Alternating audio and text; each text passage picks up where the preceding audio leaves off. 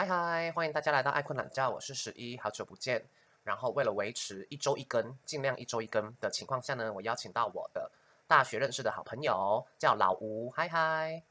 哎，大家好，我是老吴。那老吴呢，他自己是一个摄影师，那还有很多的作品，那我我也会把他的作品的连接放在就是资讯栏下方。那我跟老吴就要开始闲聊了，因为我们的主题就是我们的 podcast 的宗旨就是睡前闲聊嘛。那接下来，因为我们其实 我刚刚有一阵子没有常讲赖了，所以接下来就是考验我们默契的时间，就看我讲什么他能接什么。那我们来聊创作吧。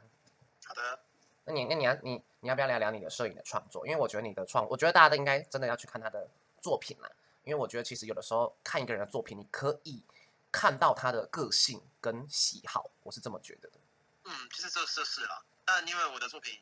现在相信比较多一点，就是有透过各种形式，就是影片啊，或者是平面摄影，或者是 AI 创作。嗯，可是我觉得也有可能代表就是你本身就是一个很多元的人呢，因为我觉得创作不一定只有一个面向。我觉得其实是大家都蛮多元的，只是大家在成长的过程中里面，你会不自觉的你说挑一两种，一个是挑一两种，或者就是你会不自觉觉得好像你就是只能做这件事情。有有可能，可是我可是像 Lady Gaga，她也是，她本来也是想要，其实她本来一开始想当演员，但殊不知她唱歌超好听，她是先以歌手出道的。对啊，对啊，但是就是这这就是一件很有趣的事情，就像是今年参与的一部短片，就刚好在金穗奖得奖嘛，那我是以灯光师的身份去做参与，就是就是这就是一件很特别的事情啊，就是我用了各种不同的方式去接近自己想做的事情，对，想做的事情，或是说行业，或者说创作都是。对，就是有各种。那你灯光师跟你平常在当摄影，是不是又有很大的差异？很大的，一定很大的差别啊！因为灯光师，我想听呢，因为我认真不清楚那个就是哦，这我也我也不敢说我多清楚啊，还是有很多真的很专职做动态的的拍各种形式的影片的或者是电影的前辈们。我觉得没关系，你就讲，因为就是从你的经验了，你就从你的经验去讲，就先不用管别人，你就去看，你就从你的经验去去阐述你看到的这两个职业的。我觉得灯光是。会想玩灯光也是因缘机会啦，就是刚好有找。那我觉得灯光跟摄影很大不一样的事情是，应该说跟平面摄影，我自己在做摄影算没有什么太大的不同啦。因为毕竟所有的摄影，什么形式的摄影都需要，都会需要灯光。这个灯光不是是不是狭义中的那种纯粹的所谓人造光，所谓打灯或者说所谓的补光，比较像是说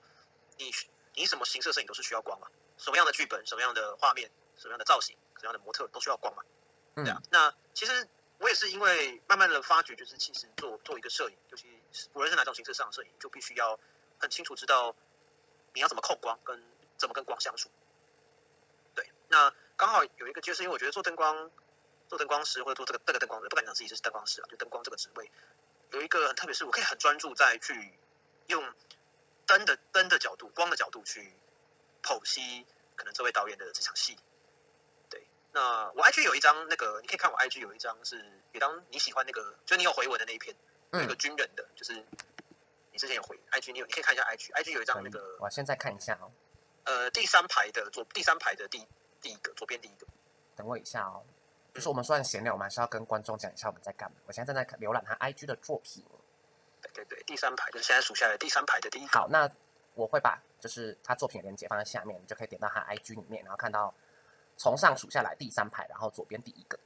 对啊，那个就是呃，这一场戏叫这个这个戏名叫《安全试管》啊，在在台湾一个就是就是学长学就是军营中学长学弟站哨的一个故事，他们发生的事情。但是我在想，是因为这个导演他们有特别限定我要怎么打灯，那我就给他了一个呃，就是比较有氛围，但是又有符又又有去呃去更稍微稍微去强化一下，就是演员本身的。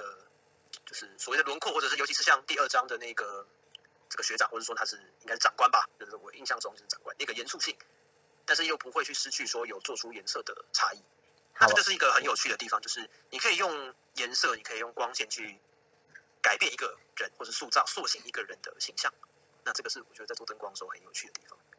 好，那我跟观众讲一下，就是他的第一张照片是以蓝色调为主，然后中间有一点点暖色。那哎，这个蓝色的颜色是你们当天拍的时候就是这个颜色吗？还是你们有后置后置有调？没有，没有，打打光本身就有，就是有做这个颜色这样。嗯嗯，我自己觉得蛮有趣的，因为老吴的作品基本上他都会打很多光，然后都我自己觉得啦，我自己粗浅的去理解他的作品，就是我觉得他打的每一个光好像感觉都有自己的情绪。这么觉得这蛮有，这确实是啊，因为我觉得，我觉得光对于应该说人人感受光这件事情是一件很有趣的事，就是你其实很容易从各种光线中找到你你会想要的看到的情绪。对，就是情绪这个东西是一件，就是大家会认为光就是，因为我觉得光这个东西大家太习以为常了。应该讲再简白一点，我觉得应该是氛围耶。就讲情绪有点抽象，我觉得氛围应该更好。对啊，对啊，我很我是一个很，我在不管是在我的创作或是工作上，就是不论是动态或者是平面上，我非常注重的有个很大重点是氛围，就是我想讲的这个东西，它必须要有在一个呃我所设定的情境跟环境之下去诠释，不论是颜色或者是光线本身。对，不错不错，我发现我其他的朋友也有追踪你。一定吧？你你你实你是实践的？对啊，我我我是之前是读实践的。对啊，可是说真的。我发现默默读服装的，后来大家也都没有走服装啊。嗯，蛮正常吧？大家很闹啊，感觉就跟不很闹啊，因为就是产业不是啊，但是就产业不适合啊。嗯，我觉得有的时候勉强不来。也也不是勉强，而是我觉得可能有一部分是你们真可能在这样的环境下面，你们真的要呃，就是真的对服装还有热情很难。但我个人是比较觉得，应该是可能产业本身也有影响吧。因为讲到底，服装的产业还是偏设计类跟成衣，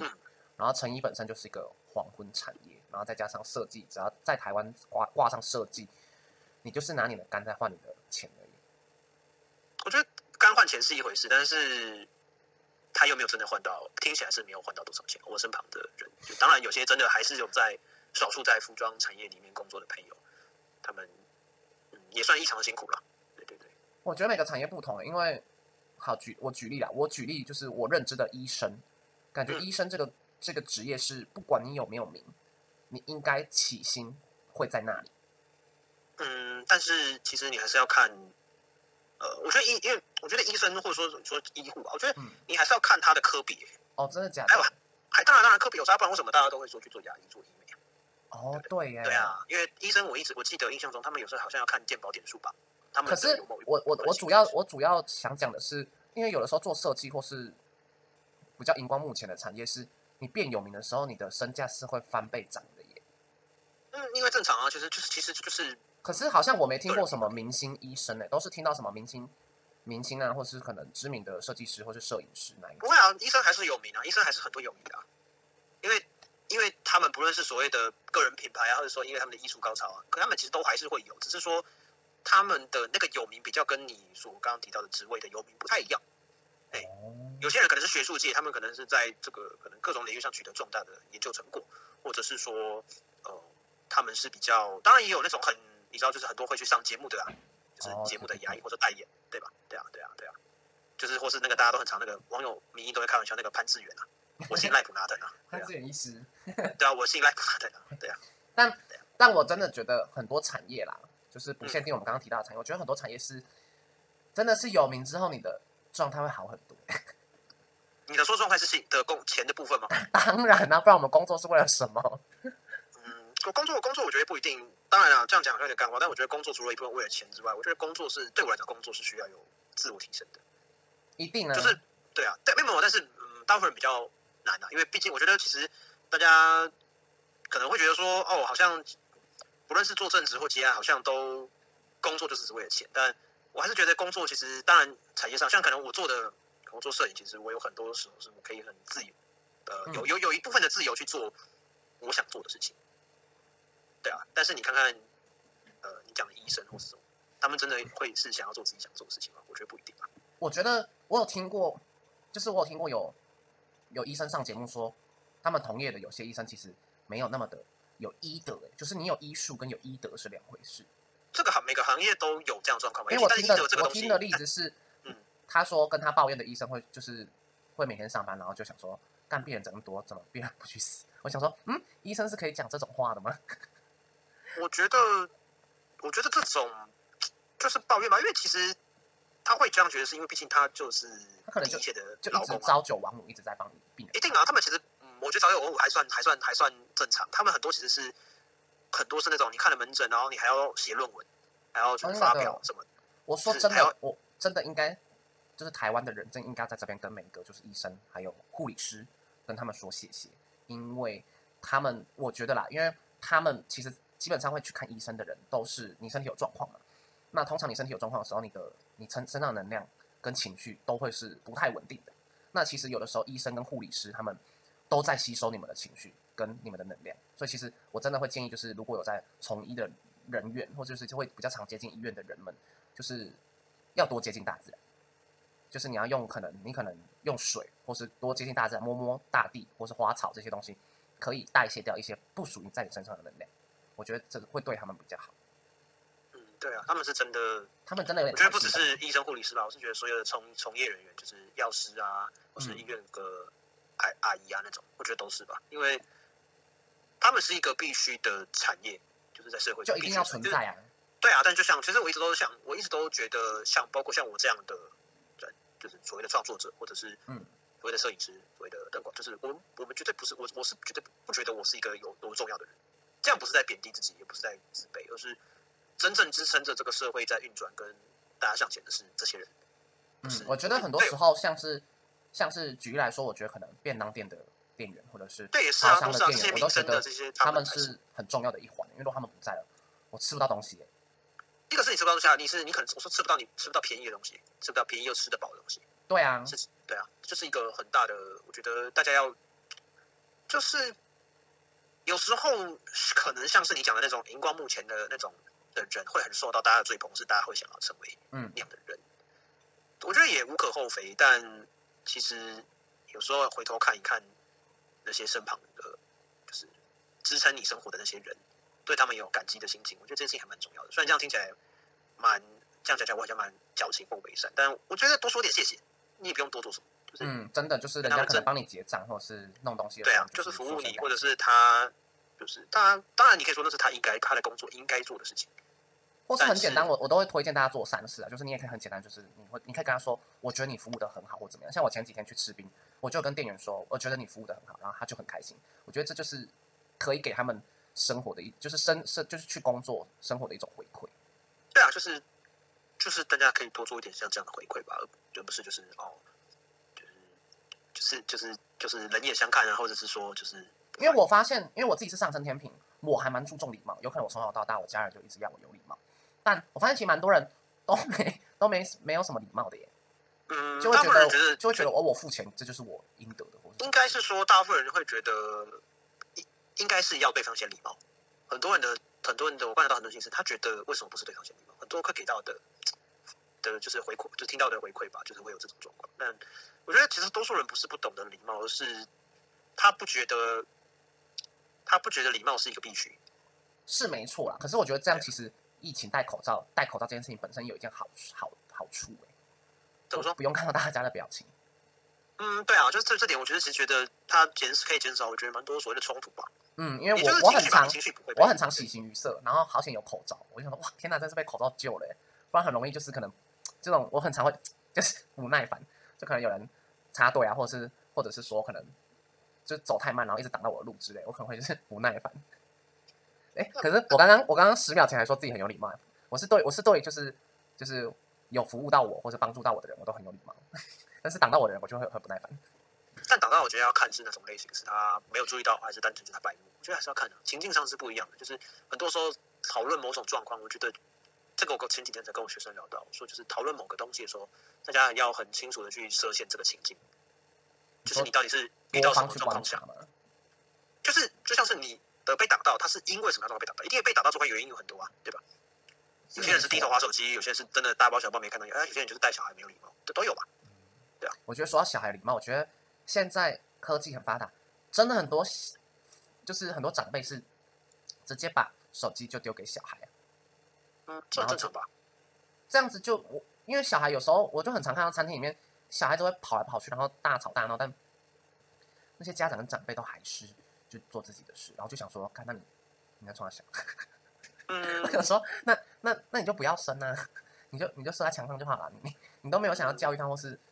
叮咛他或什么样子，我就觉得那，因为他也没有他他也没有受到所谓的真正的教育吧，我不知道，他不知道。很多时候是大人是，我觉得我们都到了一个程度年纪，其实很多时候大人比较像是，我觉得无可奈何吧。他们也不知道自己该怎么办，他们也没有被真的告诉，说他们本来或者他们也没有真的所谓想发人去思考怎么带小孩子教育啊。因为对他来讲，就是生小孩，他也受够了，他也受够了。有可能，我觉得有可能。对啊，对啊，那有时候可能，我觉得生小孩这件事情也也其实状况很复杂，是因为你也每个人状况不一样，有些人是他真的很想生啊，他就想一直生，就是你一定。哎，我想讲一个很细思极恐的言论，就是会不会有些人生小孩前很想要小孩，就他生小孩之后才发现，干我一点都不喜欢小孩。一定啊，一定啊，而且我觉得这样的人一定很多，一定一定一定很多。当然啊，当然，这不可能说就是不存在啊，因为应该说后悔，就是其实你提到这东西比较像是后悔嘛。那后悔这件事情，我觉得就是一直都会存在在人类身上吧。是没错，但通常，嗯，我之前有看过，就是我觉得啦，就是有的时候可能我们的长辈或是爸妈说了什么话，我们可能会有其他的感受或愤恨不平。但其实，我觉得我自己我自己的立场是，不用把自己的家人或是长辈看的，就是太厉害或太伟大，因为他们是人。就是当你发现他们是人的时候，我觉得很多情绪跟感受可以放开很多。你就会发现，哦，因为他是人，所以他也有很多很多他想讲的事、讲的话，他想做的事情，然后就不会觉得哦，爸妈一定要怎么样，或者长辈一定要怎么样的那种感觉。但其实我觉得，就是这也提到，就是我觉得多数人对于有能力的人那种迷失吧。因为，因为我觉得这是从小到大的迷失。因为我们从小到大，举来举例来说，大部分人都是长辈会带大的嘛，那一定会对那些长辈是可能会有一些，像占星学里面就是有太阳跟月亮嘛。那以大部分的人或传统来讲的话，那他的双亲就是一个当太阳，一个当月亮，可能是爸爸或妈妈。因为占星学上面没有性别，所以看你怎么去带入那个情况。那有的时候我们。会把其中一方当做太阳，就是我们想要成为的模样或是目标。那其实，当我们把很多事情看得太重，或是把一个就是把你的楷模放在那边的时候，你会忘记，就是他是也是有七情六欲的人。所以很多时候，有些客户或是找我占卜的人，聊到家庭的时候，就是他们可能会觉得他们的家人对他们做了一些什么，那他们可能感触不好或怎么样的时候，我个人会去算是开导啦，或是建议他们，就是说。可能第一不用想的这么严重，是因为我们都会忘记，就是其实爸妈有的时候也想要做自己，因为他们当，因为他们当了父母，或者是当了双亲，甚至当了长辈之后，他们不得不放弃掉很多，就是他们以前也想做的事情。举例来说，不一定是父母吧？我觉得不一定是很多是就是吧？我觉得长大你就是被迫，长大就是这样啊。嗯，我觉得也不是长大，我就觉得是你，你从诞生到这个世界开始，开始你就不断的一直在失去跟得到。那只是说这个比例可能真的就像你讲的，随着你年纪变大，或是成为为人父母之后，你需要付出东西更多啦。然后你长大的过程，其实就是你自己会越来越少。那也这也是我会想一直创作的原因，因为在这个过程中，你比较能留下知道自己还是谁。哦，你想你在想什么，跟你的感受到底是什么？大部分人其实已经忘记表达了，那最后就剩下生气，剩下一些嗯，我觉得你讲的蛮有道理的，就是表达跟沟通很重要。像近期的星象就是现在是二零二二年的八月十一，那近期的星象就是。火星金牛行冲太阳狮子座，那在这个期间，大家很容易为了可能娱乐、兴趣、小孩，然后面子这些事情，或者自尊被伤到自尊心的这些事情，你可能会动怒、发火，或是花钱。那我觉得有的时候，其实你火气上来的时候，我觉得，我觉得现在台湾的处境有在改善，因为以前大家都不注重，大家没有很注重就是怎么去抒发情绪或怎么样。但是我觉得这几年有比较好，就身心灵的产业有在慢慢提升。那我个人是会建议大家，就是要。有的时候，其实我们情绪来的时候，你要分清楚是自己的情绪还是别人身上的情绪传到我们自己身上。就跟我刚刚前面提到，就是那些从医的人员，有时候他们会不小心吸收到病人的情绪跟能量，因为这些都是互相互相传染、互相影响的。像是有的时候更敏感的时候，其实我有时候会直接就知道，就是我家的人的心情啊、情绪或者在想什么的时候，我可能就会建议他们就是不要想那么多，或者是说不要不要，就是不要过于，就有的时候不要过于的。低迷啦，就是会尽量就是陪着他们。对我觉得有的时候要去看，就是跟你吵架的人是是什么原因。如果是讲道理讲不通或怎么样怎么样之类的，那有的时候其实人生气愤怒或怎么样，他寻求的不是一个想要。很多时候我们不是情绪来的时候，不是一定非得要把立刻把事情解决。有的时候他只是想要一个陪伴，就是有人听他讲话，有人陪他一起感受，可能一起感受难过，一起感受生气，这一些。嗯，对啊，就是这种这种时候，有时候，嗯，与与其问他还好吗，就不如就陪陪他，或者是不要不要再给他太多的压力或关注。嗯，我觉得有的时候举例啦，举例就是，嗯，可能我前阵子比较焦虑的时候，我认真觉得就是真的不用去特意关心目前很低迷或很低潮的朋友，就是我觉得他们会想要独处，我自己会想要独处。我觉得多数的人，我觉得身体要跟人类是，就是所有的物生物吧，就生活在这个世界上的世人时，我们都有一定的，我们都被赋予了一定自我修复的能力。嗯，可是有时候就是你需要，他只是需要去抒发，需要去呃去让他自己好起来，用各种方式。但是现在就是大家都可能会觉得说，有时候可能发个就是就是，我觉得关心这个东西已经变得好像。你你不管跟这个人熟不熟，反正不你只要在社群媒体或者各种形式上知道这个人可能低潮的时候，你就好像一定得做点什么，好像不做点什么，你就不代表你就没有在关心他。也不一定啦，我觉得有但时候是我说现在很多人的行为是，啊，你说看到一下就问一下，对啊，就是就像我当然我自己我自己私下我说那边还是会问一下，但是我觉得，但多数时候我其实都尽量选择不要，因为像我现在我也不太会在社群媒体上讲我自己跟不好原因，就是因为呃我很想避免这种状况，嗯，因为大家只是看到了你的某个状态，悲对悲伤的那个状态，但是大家并不知道这个东西成因为何。嗯，有可能，但当如果无法解决造成情绪低落的主因，那有再多的关心，我觉得都不太有用。当然啊，要看人。嗯，我觉得有些人光就是他光陪伴人，你就会觉得很疗愈，或者是说你光听他讲话，或者是我对啊对啊主要的方式我都喜我喜欢逗别人笑啦，因为我很对啊，对啊，但是有些人是他，就像比如说像我吧，我就是不是一个很需要别人关心的人，就这也是反映在我作为社群媒体或者我在我的创作上都是这样，就我不太，我做很多事情其实都不是为了要被谁关注或者需要被关注，因为对我来讲，我只是在表达我想表达的东西，对，但是我没有要，就是大家是，你知道现在在社群或者说大家在认识的时候，你好像一定有要有回复，你好像不做点什么就不带就不能去诠释你喜欢或是关心，就是我们很在乎，我们要把这些事情形式化，嗯而不是去关注你自己的动机跟你是否真的想做这件事情。蛮有趣的欸。我第一次听到这种感觉，就是你的你的第一次听到这样的言论，因为我觉得大家或多或少用 social media 的时候，就是想要，我觉得想要的是互动感的，互动感吗？我觉得互动是难免，但是我觉得你不觉得现在你每天睁开眼睛就在互动。看到都在互动啊，你不会觉得互动，在这个时代里面你不会觉得互动啊。我觉得大家在网络的时时代可以很互动，反可是反而就是你生活的时候，反而大家会忘记怎么去互动。这这其实也跟我前面觉得，像你刚刚讲，就是说吵架的时候反而不会沟通，也有一点点关联的。我觉得也，有都有了，因为毕竟我们我们花了很多时间在做所谓的社群或是各种上面的时候，那当然你回到现实中，他的他的沟通语言跟沟通的逻辑方式，底层东西都不都不一样，他所谓的互动方式都是不一样的。嗯。他的交互逻辑，他的所有的情绪都是不太一样的地方。那很多时候，我为什么会觉得说大家可以稍微关注，就是我觉得其实，嗯，我对我像我可能像我这样类型的人吧，我会觉得我每天得到资讯够多了，哦，我很难真的在花很多心思去在社群上面去浏览我朋友们或者说我关注的人到底在干嘛。嗯因为我知道我有很多朋友是那种真的就是卸东西点开就一直看一直看一直看一直看，然后是 IG 的短影片就是一直滑一直滑一直滑的那种人。我我觉得 OK，就是如果你有这个需求，无论是出自于你喜欢或者有习惯或者焦虑，我觉得都可以。但是我觉得大家可以不妨问询问一下自己，自己真的有很需要这些东西吗？我前阵子很焦虑的时候，我是把所有的 social media 都删掉了，我觉得还、嗯也可以啊还不错是一种方式啊。我大概删掉了一个礼拜吧，然后就觉得嗯不错，就是也是一样可以照常生活。但是我当然一定是，其实你缺了什么东西都都是我很喜欢姜文的那个他的电影就叫《太阳照常升起》，就是不论你做了什么事情，就是太阳都还是会从东方升起。所以，对啊，所以我我觉得是，所以这就是我为什么对社群媒体或是各种互人，不要说社群媒体，我对人际互人与人的互动，我都会保持在一个我认为比较低限度，或是我认为有必要的时候，像现在这样对谈的时候在互动。非常的开创星座的回答、欸，嗯，对啊，你也知道我的星座跟我你是母羊啊，你是太阳母对啊羊，，太阳啊对，母就是开创星座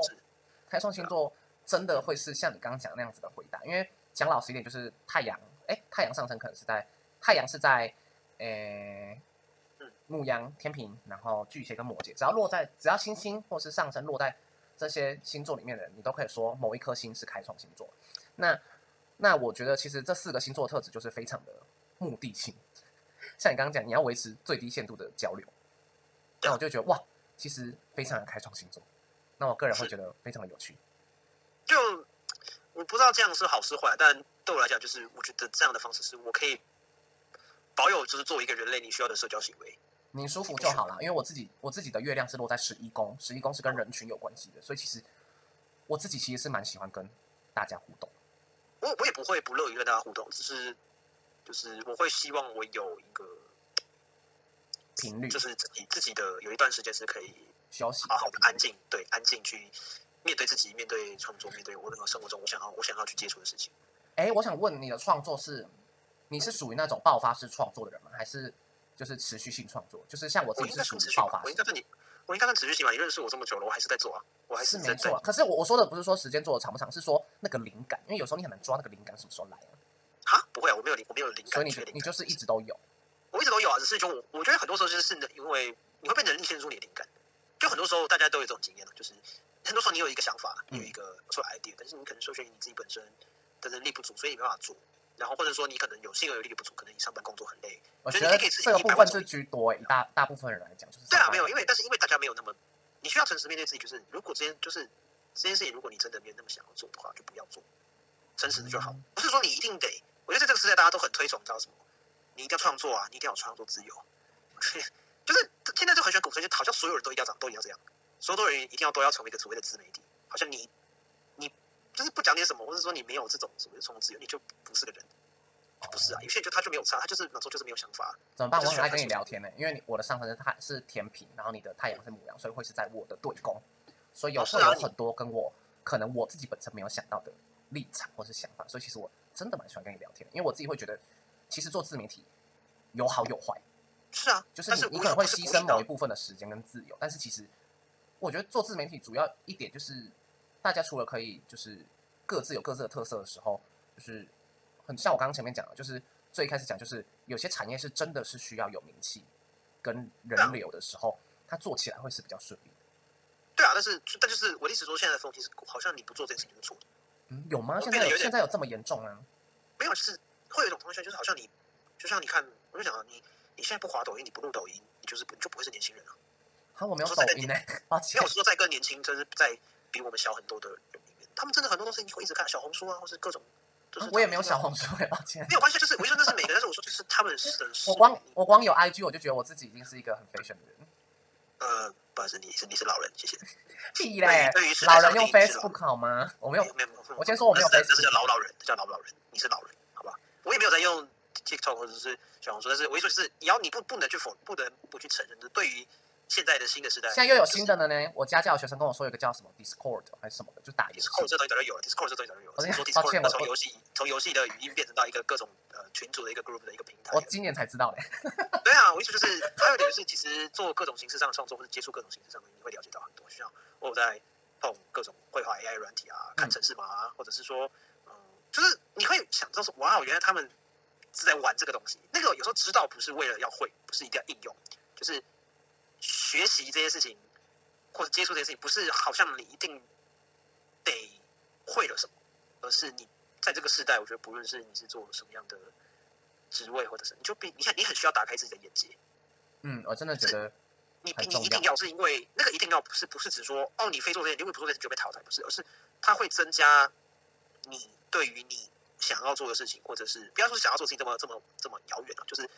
就是至少可以让你生生命中更有更多乐趣吧。嗯，就是你我自认我是一个很无趣的人哎，因为我的星盘里面武宫是没有星星的，就是武宫是掌管娱乐，就是我的娱我的娱乐的星星掌管的宫位的星星是落在四宫。你之前不是有帮我算过吗？哎，你现在可以看得到我的星盘吗？我蛮想要知道，就是我现在的状况你是怎么分析的？哎，大家我我找一下他的星盘哦。不用不用，我直接给你吧，我直接给你。可以啊，可以啊。需要什么资讯吗？你直你就直接传图片给我好了，总不好意思在节目上直接公开你的你的生辰吧？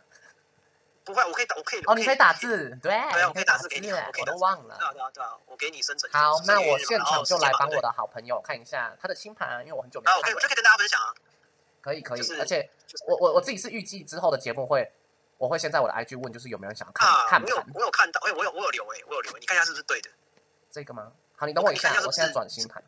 你先转一下看是不是？因为我下面是有列好的，因为你刚刚在讲的时候，我就在找这个，我我在动这个。哎，你身边有没有很多人得武汉的？说新冠？新冠有啊，有很多啊，很多啊，我还没有得，你呢？我也还没得，我好不开心哦，因为我有保保险的。就不要得比较好了，就是会有很多问题。所以有机会大家可以去查这个叫呃，我觉得叫泛科学吧，还是什么？我看下那个那个。你说后遗症很后遗症很多吗？呃，后遗症啊，还有加上你不是得了之后就对，就有一个有个关系，大家叫泛科学，大家可以去看，他们有讲了很多关于就是你像现在的 BA 五，或者是说更之前的东西，就是你不是得了什么东西或打了疫苗就一定没有事情。嗯，对，就是不会是没没有这种事情，顺便跟大家说。因为我目前我自己是感冒，因为我已经验了三次了。我都是阴性，然后我我还是一直咳嗽跟流鼻涕，我我觉得是感冒。你不一定，因为所谓的阴性是那个病毒量不足以被侦测出来。可是对我应该是感冒了，我自己觉得。对啊对啊对啊，那要看，因为毕竟本来就不会是，就是有时候你现在流感啊，或者是因为流感本来就是一个每年都会有的时候，所以。好，各位观众呢，我现在就立刻帮我的老吴就是看一下星盘。那好，他是上升狮子，然后月亮在金牛，那太阳在母羊，那他的。射手呢，掌管了他的武功，所以呢，我个人看到的是他的北焦点在他的武功里面。那北焦点其实，如果刚认识占星的人呢，可能会知道他就是灵魂的渴望跟倾向嘛。那我觉得啦，就是你的老吴的北焦点在武功，所以我觉得对于你来说，因为武功是掌管一个娱乐、创作、谈恋爱这些事情，我觉得这些领域的事情会让你的灵魂非常渴望。那再加上你的九宫的太阳是有在支持你的北焦点的。什么意思？什么叫意思就是说，北焦点就是你灵魂想要前往的目标，或者是说你灵魂这辈子想学习的课题。你可能是想要在这些领域，像我刚刚讲到的谈恋爱，然后创作、娱乐，或者是当然武功也跟小孩子有关系。那每个人可以带入自己的情况。那我觉得这些事情呢，举例来说，可能你说的摄影啊、创作啊，或是灯光师这些，如果你把它当成兴趣的话，是会是你灵魂非常渴望想前往的地方去学习。那你的太阳有在帮助你，也就是说你的肉体你本身。跟你的意志力会去支持它，嗯嗯，对，然后用的方式是因为五宫跟九宫嘛，所以我个人会觉得，我个人非常看好看好你，因为呢九宫跟海外有关系，所以有这个配置的人，其实有很高的几率可以让你的创作可以让不只是国内的人，或是更多更多人，或者是跨界的人，像你的，你像你说摄影跨界到灯光师嘛，也有可能你之后又想跨界到别的地方，那我个人都会觉得是不错的。那主要的话呢，再加上嗯。他的金星也在九宫，所以能够去吸收可能不同领域的知识，或者是国外的知识跟资讯的话，有让你有机会可以赚到钱，甚至是说可以让你会自己会是喜欢的，因为金星是喜好。那也是在母羊座，那所以母羊呢，母羊这个星座特性就是第一名，所以你可能会是比别人更早去挖掘很多东西是没有看过的，别人没去做过，然后你会想说，哦，我想要跨界来尝试看看，或者是说想要跨界结合，然后让你的母羊座特质是有。有产生的，就你母羊座的能量。OK，没错。那但是因为呢，我看一下哟，我看一下呢，嗯，好，那我看到的是，就是其实你的贵人运，我觉得不错耶。嗯，对啊，一开始这这点是确实，我一直真因为你有一种你散发，因为木星在天平对冲它的金星跟太阳在母羊，所以其实我觉得。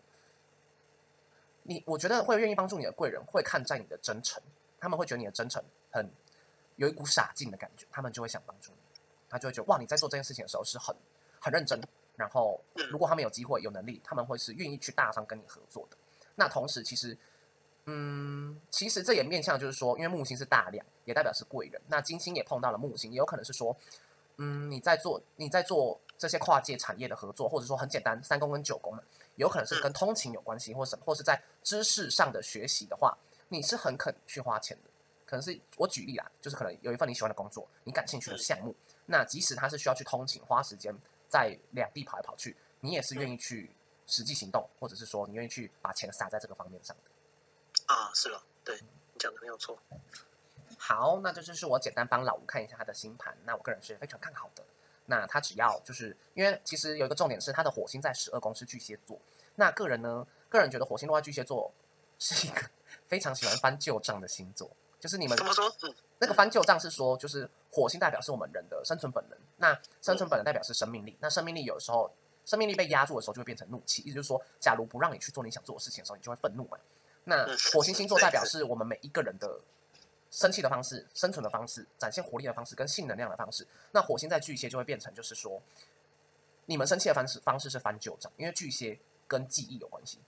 嗯。你可能就你有的时候你生气，其实你我觉我会觉得你不是你有点难控制自己，因为在十二宫是潜意识，你不是故意的，但你就是心中有一把火，然后你又会想到以前的事情，就会更火。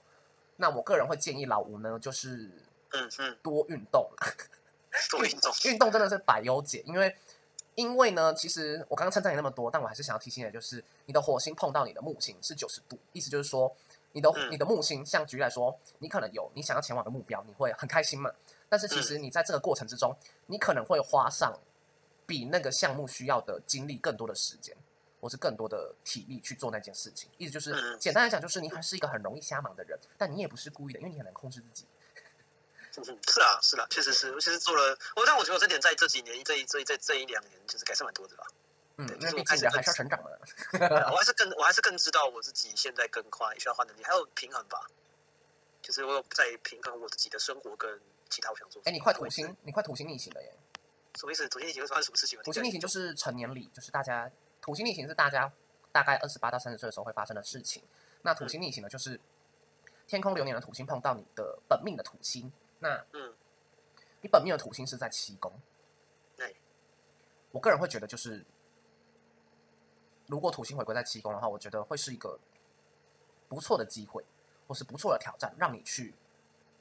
跟很多人合作。嗯，就是那个很多人不是像木星的大量出现大量的人来跑来找你合作，那个很多是很像是说，你会跟在那个方面或那个领域比较有经验的人，你会去跟他们合作。嗯那有的时候比较有经验的人，可能年纪，因为土星也代表长者，所以有可能年纪更大的人，你可能会觉得哇，跟他们合作起来一定很麻烦或什么之类的。那这就是你在土星回归的时候要去思考跟面对的，就是怎么去跟比你经验丰富更好的人，然后怎么从他们身上去学习到更多的经验。那或许有的时候你会觉得他们就是老黄灯或怎么样，但是我觉得或多或少，我觉得每个人身上都有值得学习的地方。嗯嗯，然后同时七宫也代表是伴侣宫，如果不是合作对象的话，就有可能是说是跟长期的伴侣或是恋人这些有关系。那你的土星是碰到刚好你的本命土星有碰到四宫，就是你的家庭宫位有冥王星。那我觉得其实，嗯，假如啦，假如你这个人想要创业或是想要在自己的领域有一个开头或起头的时候呢，我觉得在土星回归的期间，你容易会比较会过于执着。嗯就是你会觉得，嗯，因为土星嘛，那你你可能会觉得，呃，我的举例啦，这是我的举例，举例可能是说，你可能会遇到比你更有经验的人，然后你可能会执着于自己的做法，或是执着于配合对方的做法。那这种时候就是要考验你去怎么让自己松开，就是在你的可能你的创业的开头跟你的合作对象这一些，你是要去协调的。那如果是另外一种情况，也有可能是说，因为也有可能会有观众跟你的配置是一样的嘛，就是七宫是土星，四宫是冥王星，然后有九十度。那我觉得有这样的人，也有可能他们遇到的情况是说，他们的对象跟家家庭，他跟他们的本本命的家庭原生家庭是之间是会有冲突的。那这就是我给大家的小小的建议，嗯，很受用，谢谢。不错不错。好，那今天大概聊的差不多，大概要五十分钟了。那以后的形式就是，其实我今天本来没想要帮你看星盘，我只是我前阵子在想说，干脆去找一些就是可能 IG 我问大家有没有人想看星盘，然后我就放在可能我爱困懒觉的 Podcast，就是可以跟大家做但是我不知道，动。我就有感觉到你可能会想聊这个吧？你感受到了，你感受到了。呃，对，开心开心。那我今天就先帮老吴看他的星盘了。那如果对自己的星盘有兴趣的人，当然我也不是我也不是做公庙做免钱的，大家也可以来找我占卜或是占星。那当然我也会开放，就是 podcast 可能会有一集可能会有两到三的名额，让大家可以问一个题目，好不好？就问一个题目，当做我做公益积阴德，好不好？因为我认真觉得有的时候呢，做善事真的非常非常的重要，所以下次有机会，可能超商的店员帮你服务，你可以跟他说，哎，我觉得你做的就是服务很好，或什么之类的，让别人开心，好不好？我觉得可以逗大家开心的事情，是一件很棒的事情，是真的认真会有福报，所以我觉得很多谐星的福报还蛮深的。嗯，对，这可能可能是哦。嗯，我真的觉得很重要啊，对，快乐是很重要的。好，那我们就请老吴跟我们说拜拜。